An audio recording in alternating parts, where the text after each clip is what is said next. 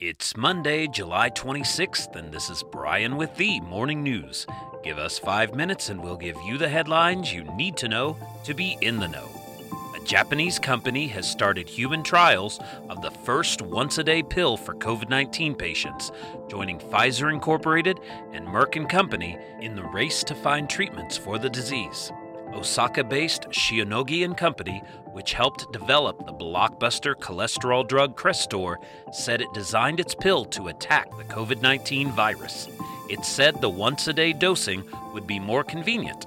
Shionogi is months behind Pfizer and Merck, which have started later stage tests of pills to treat COVID 19. Pfizer has said its twice daily pill could be ready to hit the market as soon as this year.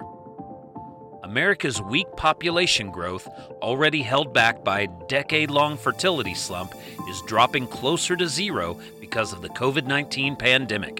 In half of all states last year, more people died than were born, up from five states in 2019. Early estimates show the total U.S. population grew 0.35% for the year, ended July 1st, 2020, the lowest ever documented, and growth is expected to remain near flat this year. Some demographers cite an outside chance the population could shrink for the first time on record. Population growth is an important influence on the size of the labor market and a country's fiscal and economic strength. Around the world, the U.S. has stepped up airstrikes in southern Afghanistan amid growing apprehension over a Taliban offensive threatening Kandahar, the country's second largest city and spiritual capital of the Taliban movement. The fall of Kandahar would deal a heavy blow to the U.S. backed government in Kabul, which is trying to impart calm to its citizens as the Taliban has seized swaths of the countryside but so far failed to take a major city.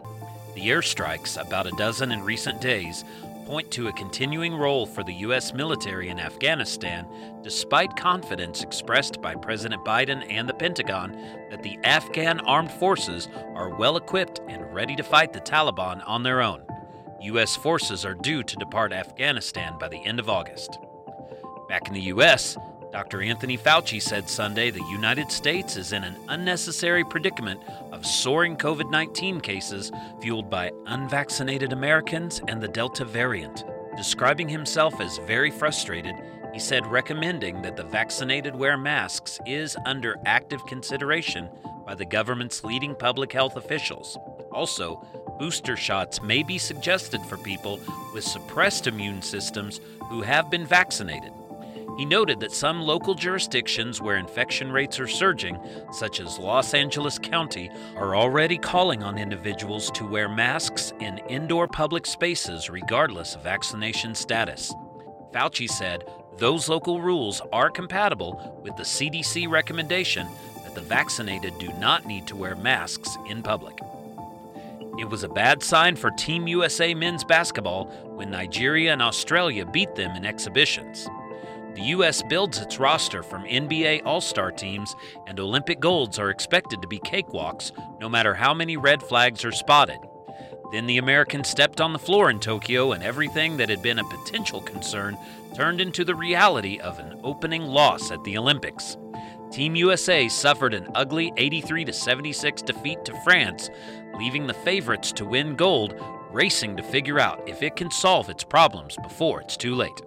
And Although the pandemic disrupted family life across the U.S. since taking hold in spring 2020, some parents are grateful for one consequence.